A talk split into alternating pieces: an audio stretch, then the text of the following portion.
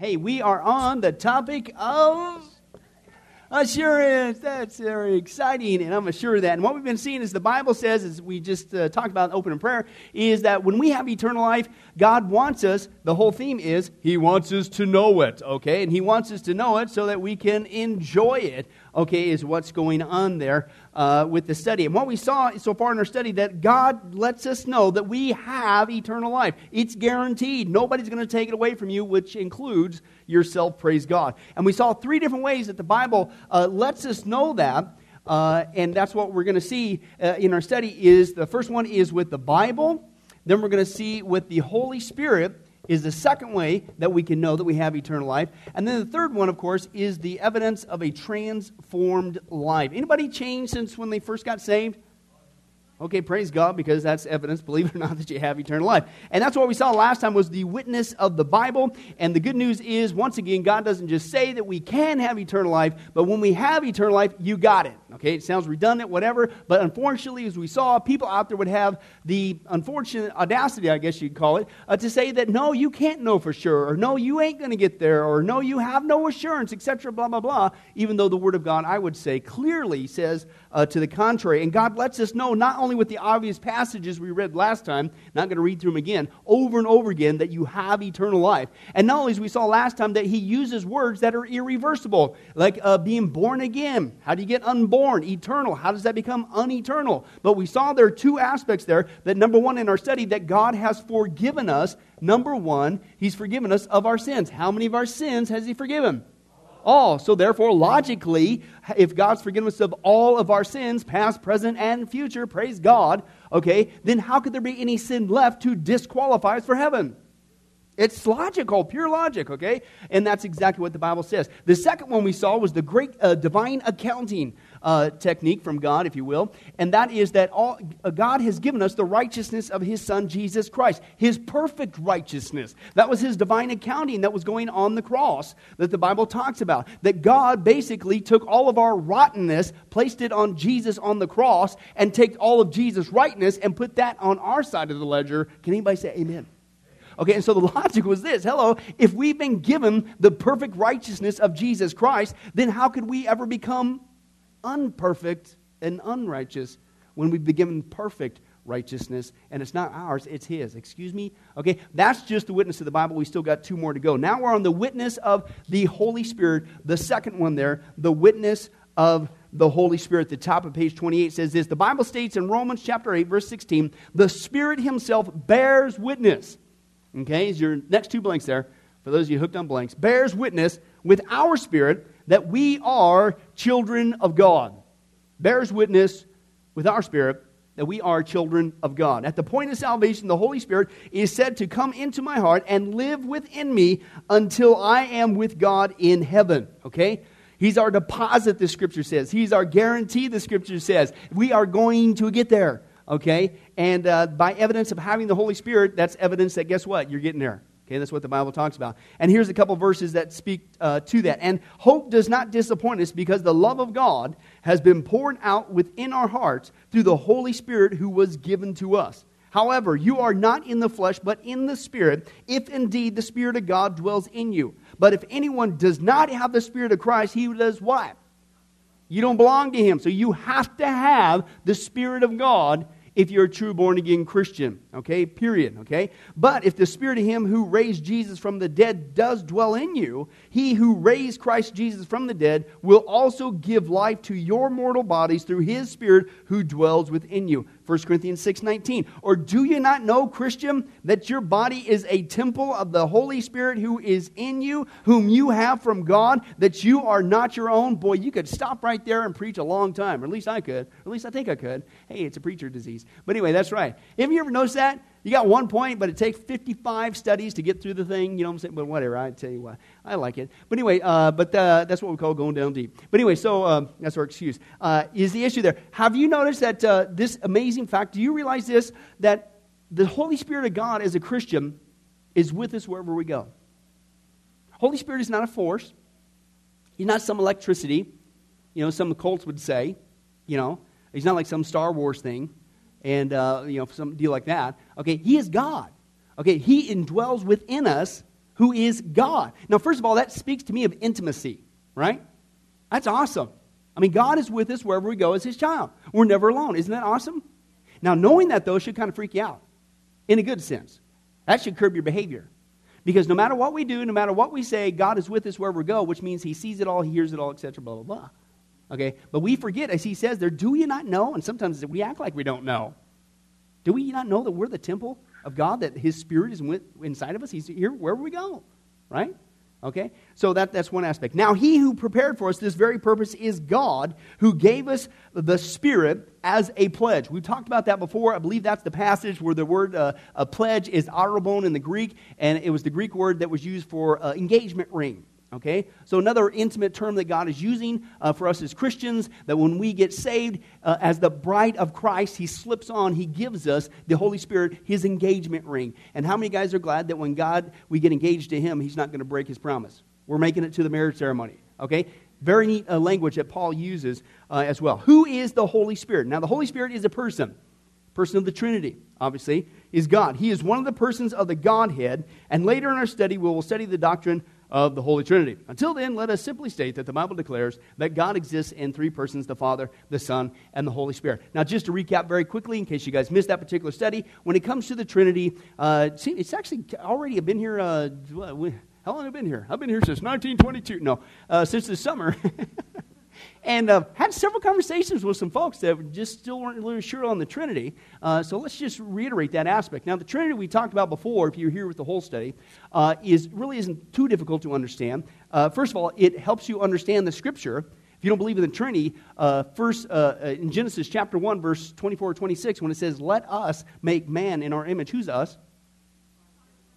Hey, if you don't believe in the Trinity, uh, if you don't understand the Trinity, that ain't going to make a whole lot of sense. There's only one God, but he presents himself as the Father, the Son, and the Holy Spirit. Okay, so that makes sense. And then if you don't want to think that uh, there is a God uh, in the Trinity, uh, then who was there at Jesus' baptism? You got Jesus, the Son. You got the Father from the sky saying, hey, hey, this is my Son. Okay, and, and then you got the Holy Spirit, who is God lighting on the Son. How do you explain that? Okay, so it's pretty commonplace. Usually, what people do, and I like using the mathematical uh, example because it really clears it up very quickly. Because people would say, like Jehovah's Witnesses and, and, and those that they would say, Well, you mean to tell me that you believe in a plurality of gods? No, the Bible's very clear. There's only one God.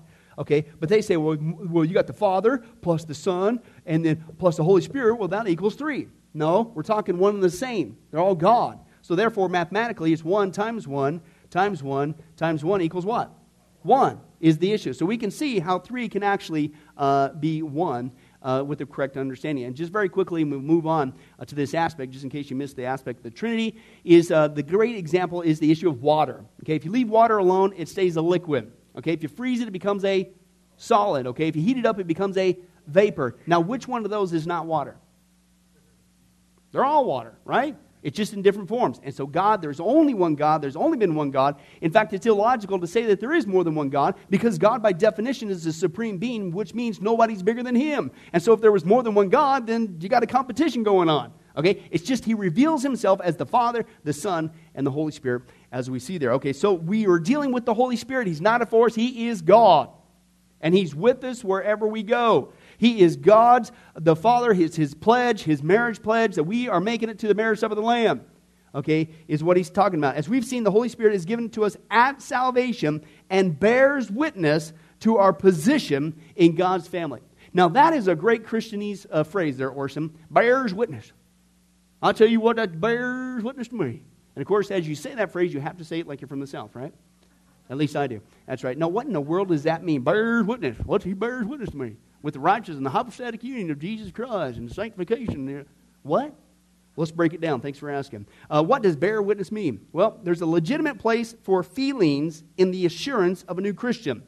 And this lies in experiencing the inner witness, okay? Underline that. I like that a little bit better than feelings. Uh, inner witness of the Spirit of God as to his sonship. The inner witness is a sense of, here's your next three blanks peace, acceptance, and forgiveness peace, acceptance, and forgiveness. Okay? Notice that that isn't just merely uh, a feeling, okay, per se. Okay? Peace, acceptance, and forgiveness experienced in the life uh, of the true believer. Okay? It's a sense of right standing that adds firmness to a person's commitment. It's more than an inner feeling than an external emotion. Let me give you an example. When I first got saved, you guys know my testimony.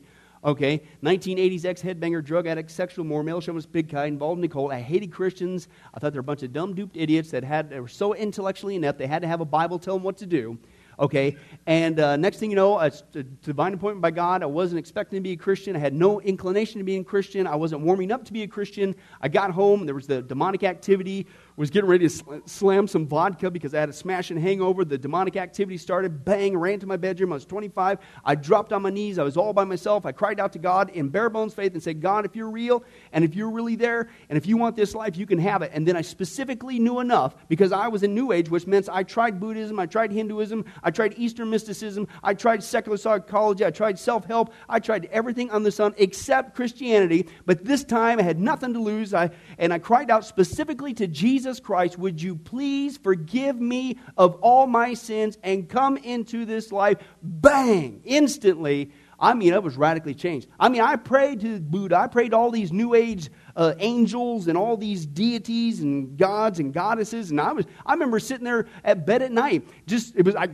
like a shotgun effect. It's like, oh, and so and so, and so and so helped me, and this and that. I was trying anything. But the moment I cried upon and called upon the name of Jesus Christ, instantly the demonic activity was gone. Instantly, I mean instantly, uh, uh, the, I was delivered from all the drugs and stuff. And boy, believe you me, I tried quitting many a times. It was gone. Okay, but listen, here's my point. He talks about this inner witness. Uh, it's not just an inner feeling, it's, a, it's, an, it's an emotion. When I got saved, the moment I was getting saved, I was literally crying and weeping uh, and laughing at the same time because there's one little thing in there. I don't know if I share my testimony. As I was actually verbalizing the words uh, to God, uh, God, if you're really there, uh, if you really want this life, I'm just getting ready to, uh, you can have it. I'm just getting ready to call upon Jesus. The words went through my brain this Do you realize that if you do this, you're going to have to give up everything you've ever known, your whole personality, your whole persona? Because I had built up a persona at that point. It was the world according to me, the world according to Billy.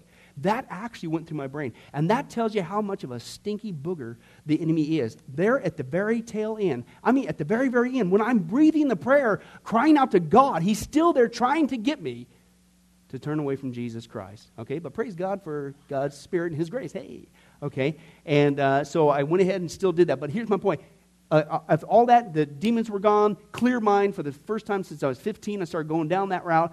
And, and then uh, the, the, the, cravings for the drugs was gone. But here, listen to this. All of a sudden, I had a flashback.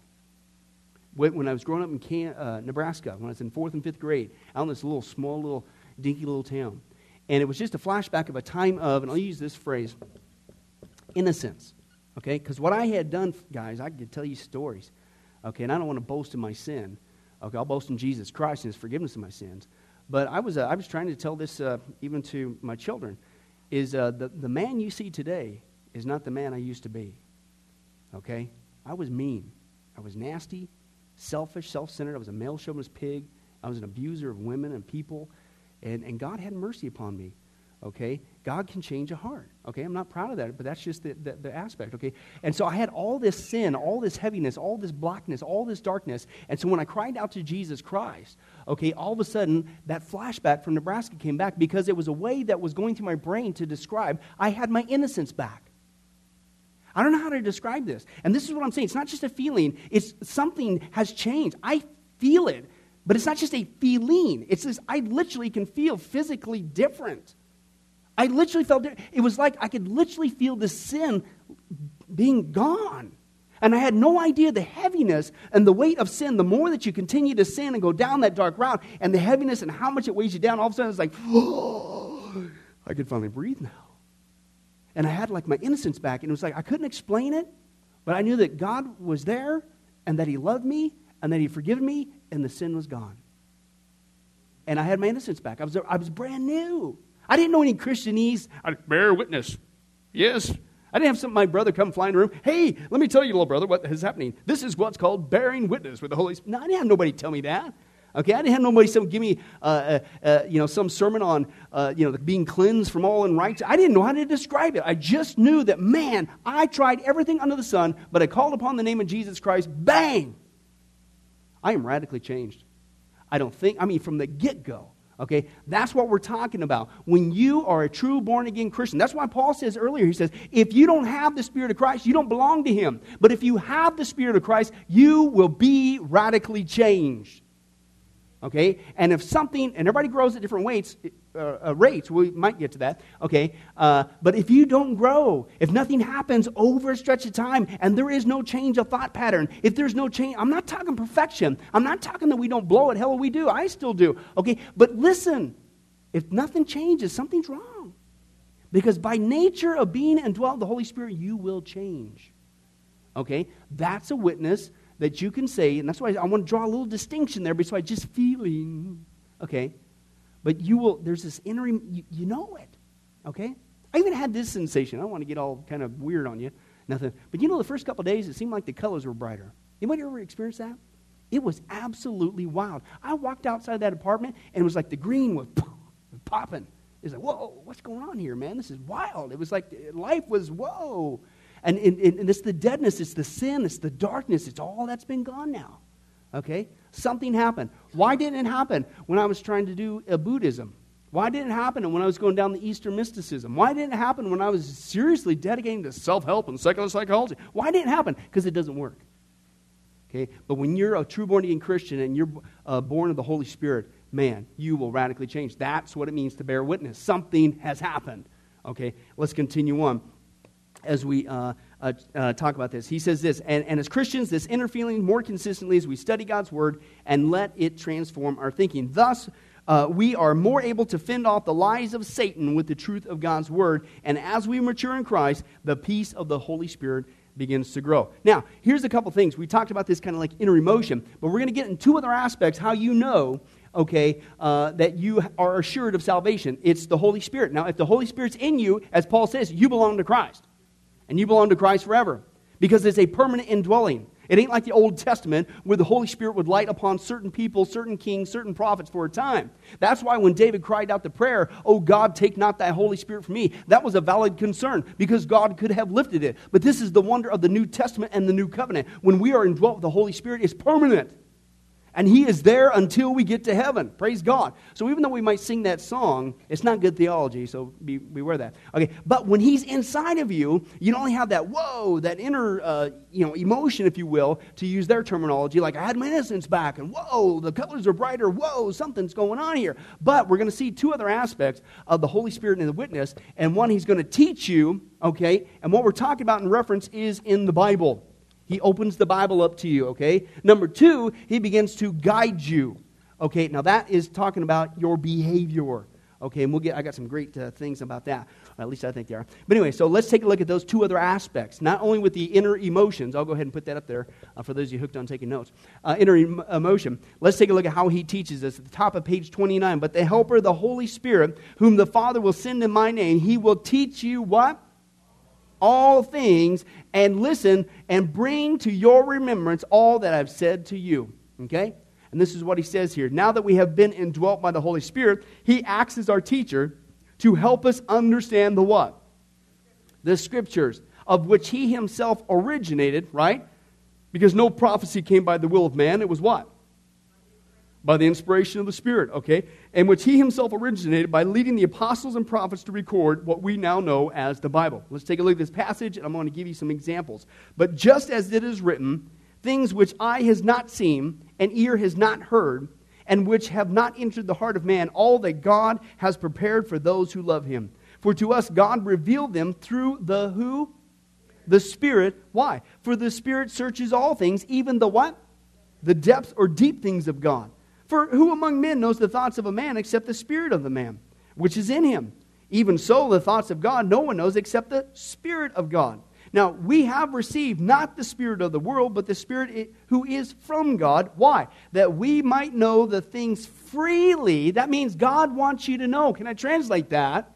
I used to love what uh, uh, instructor Dr. Couch said in seminary. He says, God does not play cat and mouse with us when it comes to the Bible. Did you know that God uh, went through all the hassle, if you will, uh, to record for us faithfully, accurately, uh, uh, uh with complete integrity, uh, the Scripture so that we might know the Scripture, right?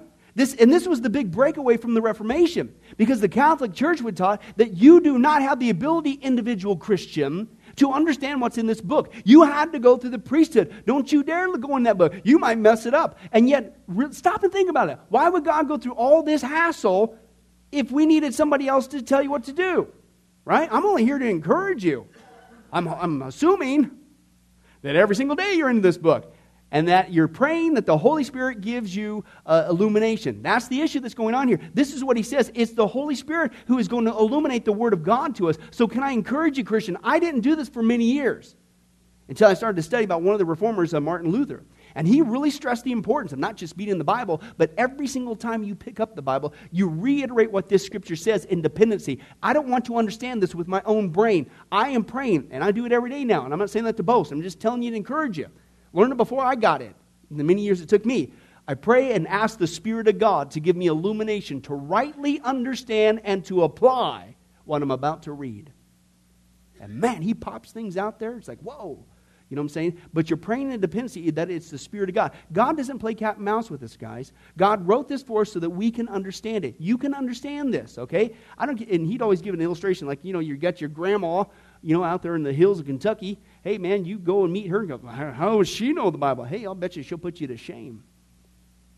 The Word of God was meant for us to understand, okay? The Spirit of God is the one who illuminates that to us. Let's t- continue on. That is freely given to us by God, which things we also speak, not in words taught by human wisdom, but in those taught by the Spirit, combining spiritual thoughts with spiritual words. Now, this isn't, again, what's the topic? It's assurance of salvation. It, it's talking about the witness of the Holy Spirit, not just the inner emotion. When you get saved and you're indwelt with the Holy Spirit, you're radically changed. Something's different, man. Okay, it's going on. Second of all, he begins to teach you. This is why, when we're talking specifically about the Bible, this is why all of a sudden, after you get saved, I didn't have this desire.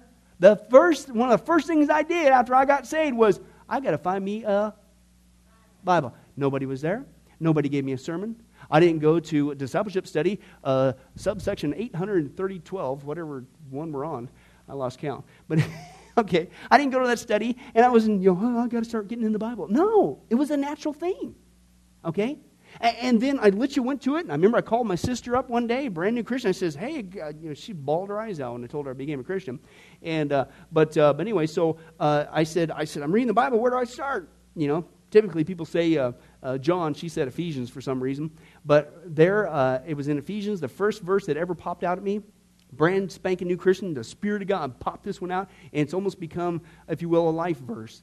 Okay, and that's Ephesians 3:20, that God will do exceedingly abundantly above all that we could ever ask or think of, according to His power that works within us. And that's just been an encouragement to uh, years. But that's the first verse. So, you, as the Holy Spirit, how do you know you're saved? You're indwelt the Holy Spirit. How do you know you're indwelt truly with the Holy Spirit? Okay? And therefore you belong to Jesus Christ. Not just the inner dwelling, but all of a sudden you have a hunger for the Word of God. And then all of a sudden you start experiencing what I call popping out. You're reading the Bible, and it's like, boom, whoa. And it's exactly what you needed to hear in that day, in that circumstance, or even after you've been saved for a while, as you continue to read it, how many times did you read through that passage in Romans chapter 5? But this time, the 97th time, bang, it got you. Where do you think that's coming from? That's the Spirit of God. And if you, here's the good news. It's like, well, okay, that's the God Spirit. No, here's, here's what should assure you. The very fact that you're experiencing that interchange tells you you're indwelt with the Holy Spirit, okay, which tells you you belong to Jesus Christ, which tells you you're saved and you can be assured of that. Okay? That's the, that's the point that's going on there. The position within the heart of the believer. Now we're going to get to the behavior. Okay, that was with the Bible, the understanding of it, the illuminating of it.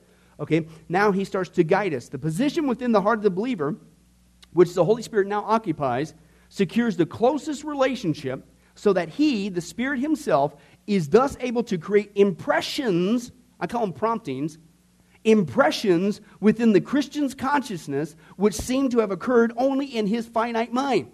Okay? Here's another evidence that you're indwelt with the Holy Spirit as a Christian, which therefore means that you belong to Jesus Christ. Okay? Because if you don't have the Spirit, you don't belong to Jesus Christ. If you do, again, you're saved. Praise God forevermore. Now, this is the issue. How many guys have you ever had a prompting of the Holy Spirit? Okay, it wasn't a bad piece of chicken that you had. Uh, it wasn't some indigestion thing you had going on. Okay, it wasn't a program you're watching on TV. It was truly of the Spirit of God because the next thing you know, this thought went through your brain. You weren't even thinking about it. And I'm not talking about temptation. I'm about something that's, that's just truly from God. Okay, these are interactions from the Holy Spirit. He guides you.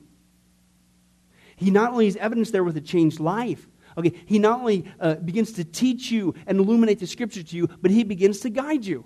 You're going about your business of the day. Next thing you know, bang, here comes this thought. And the Spirit of God gets you to move uh, uh, the way He wants you to move. I was on the East Coast one time. I was driving back home, and uh, we're driving on this, this back road, and there was this lady who had a flat tire. Okay? So I stopped, right? Stopped, whatever. Helped her with the flat tire and stuff like that. Got in the car, but as I got in the car, all of a sudden it says, You need to give her a video. Okay? I love media ministry. Isn't that cool? You know, get a video, man. Do something. If you're not armed, you don't get to shoot. But if you got them, man, they go quick. I tell you what, God sets up the appointments. okay? Anyway, so, but I pulled, I didn't do it. I didn't do it. I kid you not, this was one of the most profound ones I actually had, a, and I had actually a physical response. Okay, I'm going down the road, and I, I'm just, I, I ain't got time because I'm always in a hurry. I ain't got time. I got time. I helped her change the car, you know, the tire, and she should be okay right now. And then I started to rationalize the further I got down the road. Well, by the time I get back, she's already going to be gone. It's not going to be cinched, blah, blah, blah. I literally got to the next four way stop, and I literally started having a, I never get headaches like this. I got a pounding, pounding, smashing headache. It's like, uh, and I'm fighting God. The Spirit of God, get back there and get that lady a video. I'm, no, I get that, I get that. I'm, my, my head starts boom, boom, boom, boom. I make it through the intersection. I couldn't take it anymore, and I surrendered. I said, all right, God, I'll do it. Headache went away. Turn right back, continue to turn right back around, went and gave the video. I, to this day, I don't know what happened, but I know that's exactly what the Spirit of God wanted me to do. Okay? It's these kind of interchanges as you're walking, living, keeping in step with the Spirit that tells you you're indwelt with the Spirit, which tells you you belong to Jesus Christ, which tells you, praise God, you're going to get there. Okay, to heaven, you can be assured. Let me give you another one. I was uh, working uh, at a uh, company when I was going to Bible college at night. And uh, so working full time, going to school at night. And the company I was working for, I sit, I'm just, we're like, you know, sit in a warehouse doing office supplies, and we send out boxes all over the world and stuff like that, and just hundreds, hundreds, thousands a day, you know what I'm saying?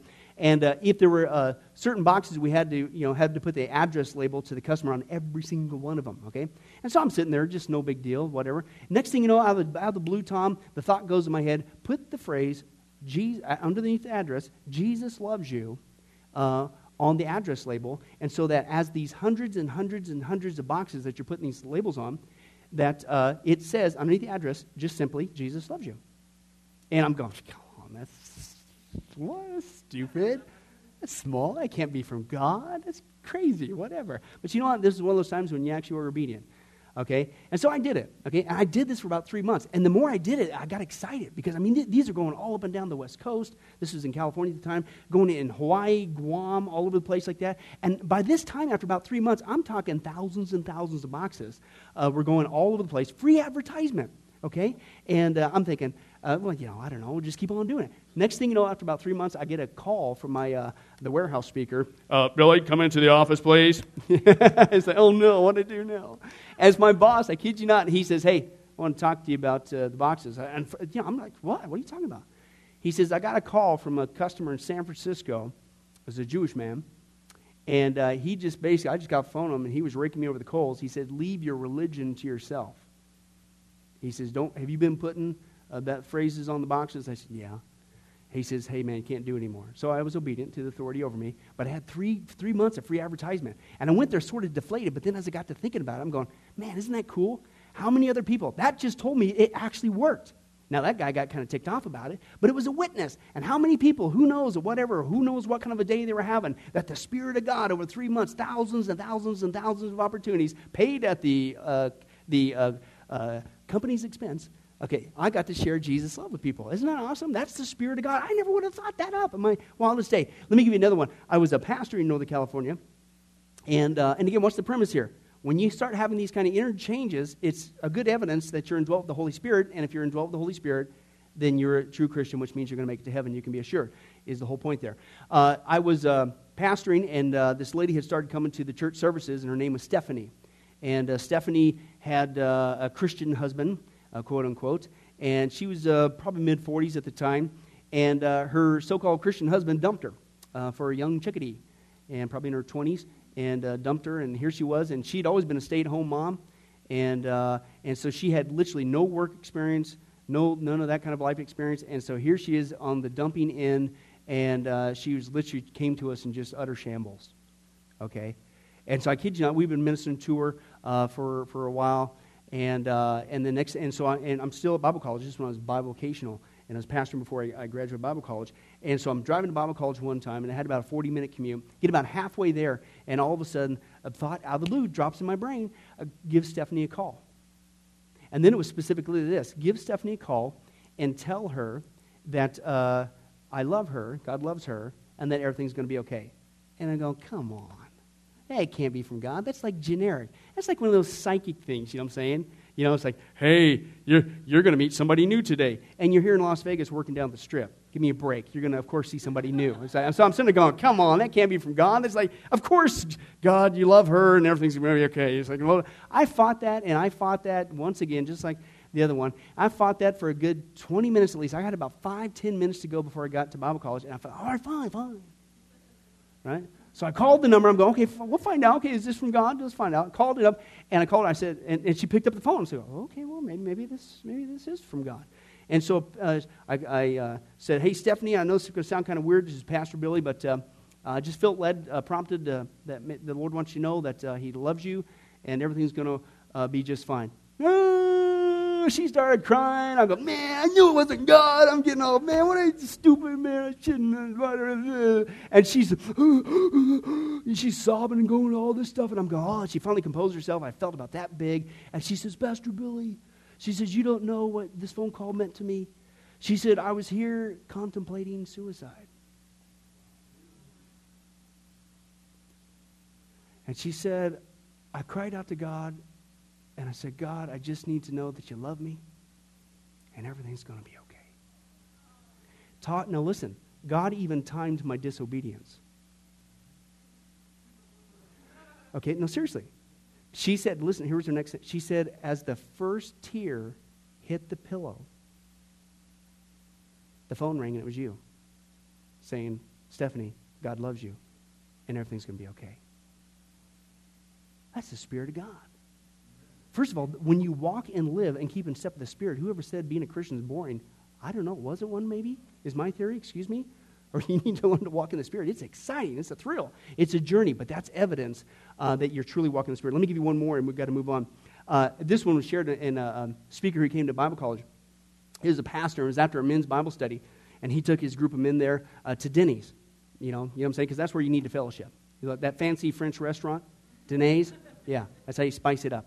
But anyway, so, but uh, if you're low on cash, but anyways, you ever been that? You've been that Scottish restaurant? McDonald's?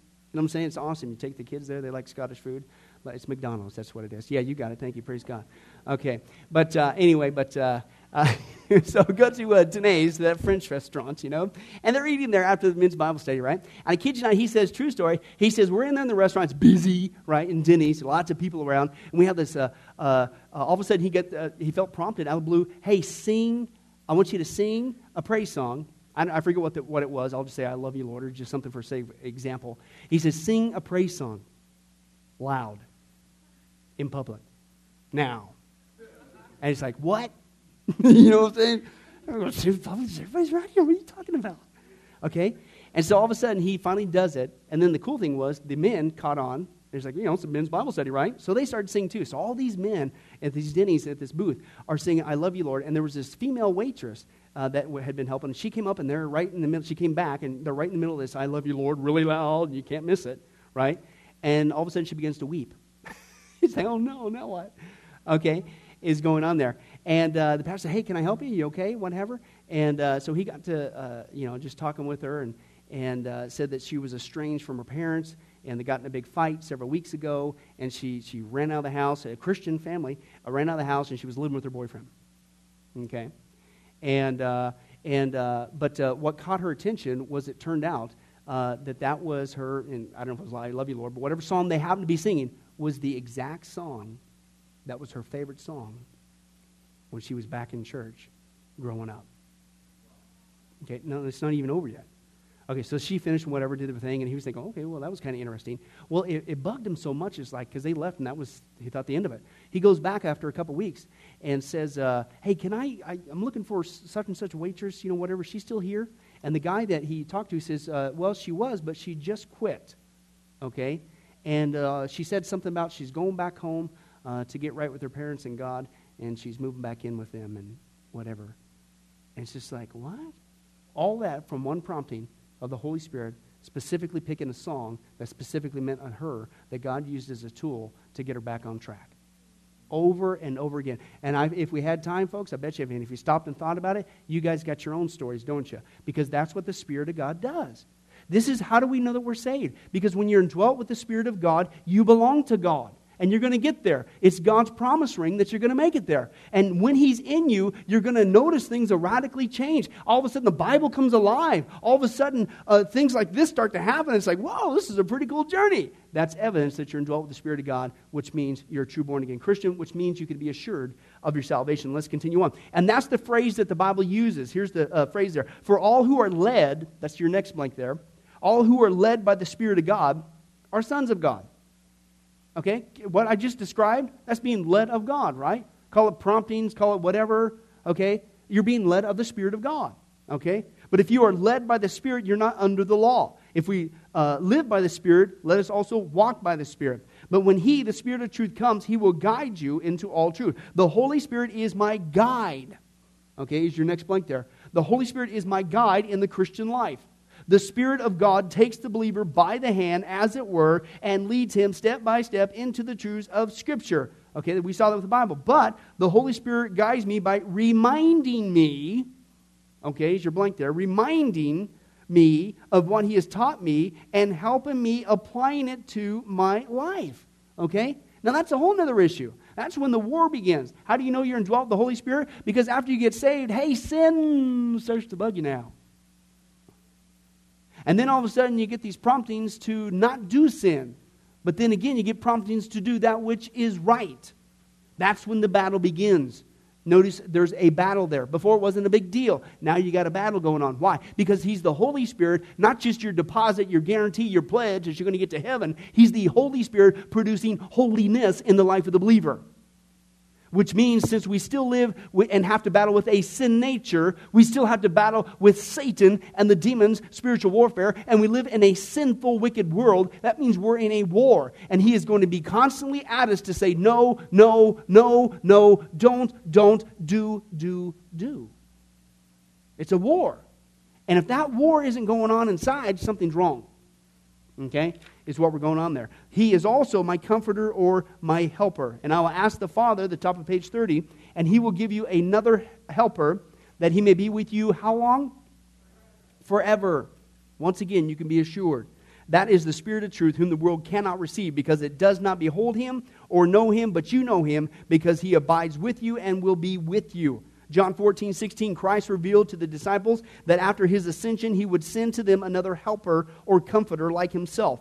The Greek word used here literally means to come alongside, parakletos, okay? And just as Christ had been a comfort and a help, the Holy Spirit now does the same for me, okay? Uh, and again, that's another witness that you're indwelt with the Holy Spirit. Let me give you a couple of hopefully quick examples. Once again, okay, uh, once again, I was back at the same workplace. I don't know if you ever worked at a place like this, but my goodness, man, it was just, whoo, it was. I literally got a, a thing in my gut, just in the pit.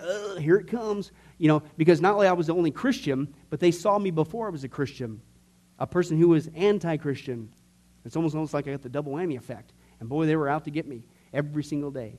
Okay? And so this one time I was doing what I felt led of the Spirit of God to do, and this guy totally just mocked me, uh, shamed me in front of all the, the boss, the secretary, the employees, and whatever, just made me feel about that big, man for doing what God had called me to do. Just made a big old giant scene out of it. I remember walking back uh, to my desk there in the warehouse. I'm feeling completely deflated, and just out of the blue, the words go through my brain. How do you think I feel or felt? I'm not saying I heard the actual voice of God. I'm not going into that stuff. But that phrase went through my brain, and I felt like that was the Lord. And but it wasn't just that. It was all of a sudden there was a great sense of peace and relief. yeah, you're right. Lord, forgive them, for they know not what they do. They don't know. Man, you were persecuted. everybody left you. You were left behind. You were left in the lurch. You were mocked, spit upon. You know what I'm saying? And so he comforted me in that moment. One time we had the, our car uh, ripped off at Bible college, okay? Right in the middle of a lecture, okay? Summer, had the windows open there in the upper uh, part of the classrooms there. And all right in the middle of the lecture, I remember this. All of a sudden I hear, I go, whoa, somebody's peeling out in Sacramento. Well, that was us, them ripping off my car, is what was going on. I found that out in about two hours. But anyway, so it's like, what? And so I'm sitting there, we're going there, all deflated, and I sit there, and we go through that, and Brandy had left her keys in there, left her purse in there, and so we, and it was the only set of keys to the only other vehicle that we had at the time. It's just, it just it tumbled on down from there, and it just, uh, so I sit there the next day. I had to take the day off to get all that situated, get the rekeyed for the other cars so we can go somewhere, and all that stuff. And I sat down on the sidewalk, I remember I was all by myself, and just feeling kind of, man, God, what's going on here? And all of a sudden, bang, Second Corinthians chapter 1 goes to my brain. God comforts us in all of our trials. Okay? And uh, why? Not just for us, so that we in turn can comfort others with the same comfort that we received from God. And I was not only comforted by that, and so, but it gave me hope. It gave me comfort because I'm going, okay, God, I don't see it now, but somehow, some way, you're going to use this to be an encouragement to other people. And boy, has He had many times as we've got to share that story. So again, He is our comforter. He's also our helper, and He's also our intercessor. Uh, and in the same way, the Spirit also helps our weaknesses, for we do not know how to pray as we should but the Spirit Himself intercedes uh, for us with groanings too deep for words. And He who searches the hearts knows the mind of the Spirit uh, is, because He intercedes for the saints according to the will of God. Okay? Uh, and again, how does this happen? Let me give you a couple quick examples, John. That's right, if we have time. Uh, how many times have you been praying, and the next thing you know, out of the blue, you weren't planning on it. It wasn't on your list, that's for sure. Hey, that thought of that person came to your brain, and you, you really, I mean, serious, deep prayer. You really begin to cry out for them. Where do you think that came from? From the Holy Spirit. Okay, uh, how many times have you been in prayer or whatever, and all of a sudden He intercedes for you, and next thing you know, you get this sudden burst of, of faith? You ever experienced something like that? I'll give you one example. This was like, man, that had to have been the Spirit of God because that's not the normal reaction. We, I just got home. Brandy was actually, I was, in, I was in New York, and she was visiting still with the family back in California. So I was me and the Wiener dogs. You know what I'm saying? It's cool. And again, get a wiener dog. Stay away from those large uh, uh, cats, but uh, get a wiener dog and you'll learn some lessons. And so I'm there, just me and the wiener dog. So I just get home. I walk in the front doors. I'm walking through the front door. I check the mail, and I, I got that exciting envelope that said Internal Revenue Service. Dum, dum. It's like, what's going on? Uh, you never get one of those unless it's bad. And sure enough, I opened that thing up. I kid you not. I opened it up. I walked in there. oh, Internal Revenue Service. That's exciting. Opened that thing up and you know we're self-employed so we anyway so we have to pay our own taxes and all that fun stuff and so open it up and they said you owe 20 this is after we paid all of our taxes you still owe 2500 some odd dollars and i'm going no no i say which oh, excuse me okay and we already paid a chunk what you know but literally i kid you not i didn't even get the what part out it was i kid you not it had to have been the spirit of god you talk about intercessor i literally and i'm still in stride i read those words i passed the kitchen table there heading towards the kitchen there, I put it on the counter and I said, Praise you, God. I thank you, Jesus, uh, for this letter. I don't know how you're going to do it, but I know you're going to provide. And you know what he did? Turns out, did you know that the IRS makes mistakes? Took a couple weeks to get it ironed out, but praise God. But I'm telling you, my response, that was intercessory, man. That was the Spirit of God. That's not how you normally react when you get that kind of news. Are you kidding me? I didn't make that up. And it wasn't just being spiritual. That's how you're supposed to react because you're the pastor. No, I tell you, I would have had a different reaction going on there. But I'm telling you, it was literally, I opened it, saw it in mid stride, didn't even do it, plopped it on the table, bang. And that's exactly what I did. I went to sleep that night. It was awesome. But anyway, that's all. Uh, so we are talking about the witness of the intercessor. Uh, we are not going to be able to get to the witness of a transformed life. We'll get to that, Lord willing, next time. Uh, but that is going to be our third sign that we know uh, that we truly are uh, born again. That when we are saved, we can be assured of it. Again, notice that it isn't just one, not just the Bible, and not just one Bible verse over and over again. Notice it isn't just the Holy Spirit, but how many things did we cover tonight that you can know for sure that you are indwelt with the Holy Spirit? Through the inner emotion, the, the, the changed life, a changed attitude towards the Bible, as He begins to lead you, guide you, walk you in the Christian life, He begins to move through you and comfort you and intercede with you. Hey, listen, that's not normal. That's supernatural. That is a work of the Spirit of God, and that is a sign that you have the Spirit of God, which means you can be assured of your salvation. Otherwise, none of that stuff would be taking place believe you me. But hey, we'll get to the next one, Lord willing, next time. Let's pray. Well, hi, this is Billy Crone of Get Life Ministries, and I hope you were blessed with this study. But in closing, let me ask you one final question. If you were to die today, are you sure that you go to heaven and not hell? Before you answer that, let me share a couple things that the Bible says. Did you know that the Bible says that God is holy and that we are not? And the wages of our sin or unholiness is death? In other words, we deserve to die and go straight to hell and be separated from God for all eternity. This is the great cosmic dilemma. God, who is holy and we are not, how can we have a relationship with Him? The two will never mix. Now, to make matters worse, we don't even want to admit this, even though God already knows He's God. And so God, out of love, gave us something called the Ten Commandments. The Ten Commandments were not something to just memorize or stick on your wall to give the appearance of being a religious person. The Ten Commandments were God's divine x ray, if you will, into our heart and soul to reveal this truth that we need to admit. And that is this that God is holy and that we are not. We are disqualified for heaven.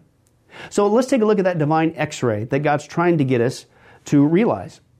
Uh, the, the Ten Commandments, the, the ninth one says, You shall not bear false witness. That's lying.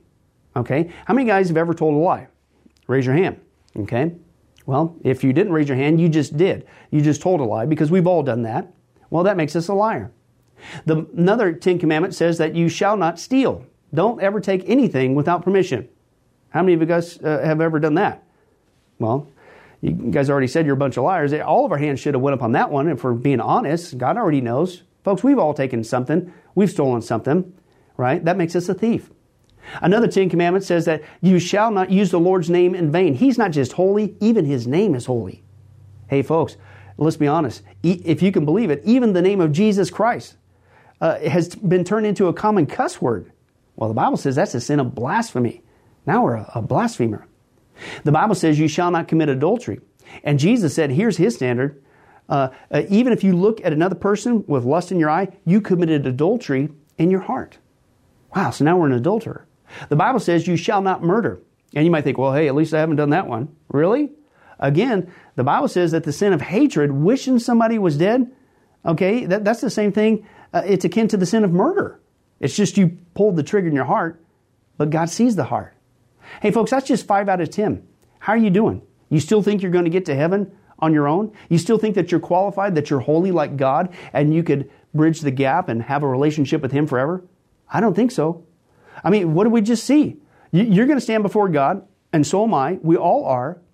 And we're going to have to give an account for who we are. Hey, hey God, let me in. Uh, I, am a, I'm a liar. I, am a thief. I'm a blasphemer. I'm an adulterer. I'm a murderer. And the scripture is very clear, folks. Such people as these will not inherit the kingdom of God. We're in trouble. But, folks, here's the good news.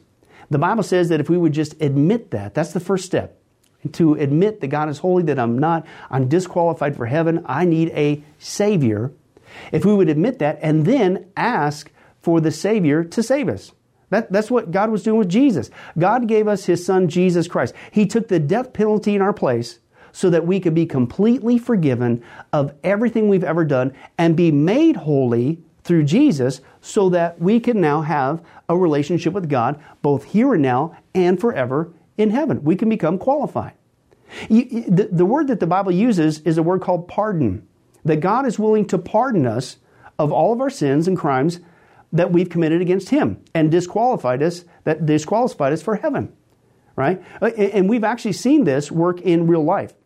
Uh, for instance, uh, there's been people who have committed crimes, gone to court, the gavel's been passed. The judge has said, hey, listen, we all know you're guilty. Uh, you even admit you're guilty. And uh, for your crimes, you're going to not just jail, you're going to uh, await in jail to go to the death penalty.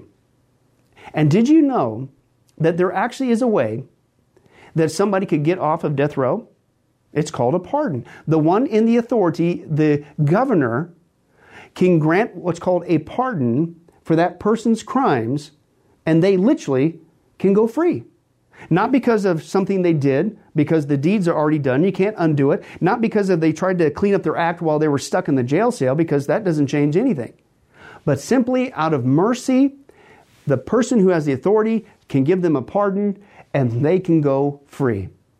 And did you know it's actually on historical record that there have been people who have been granted a pardon from the death penalty and they've refused to take it?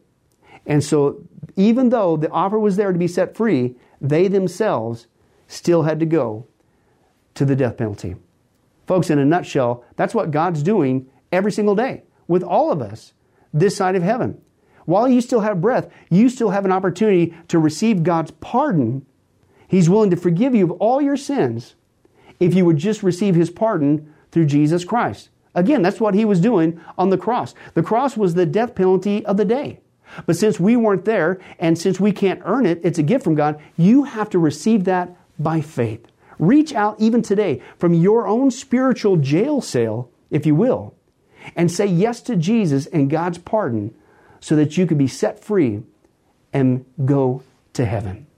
The Bible says that if you will confess Jesus as Lord and believe in your heart that God raised him from the grave, you will be saved. Hey, folks, if that's you, don't delay. You may not even have tomorrow.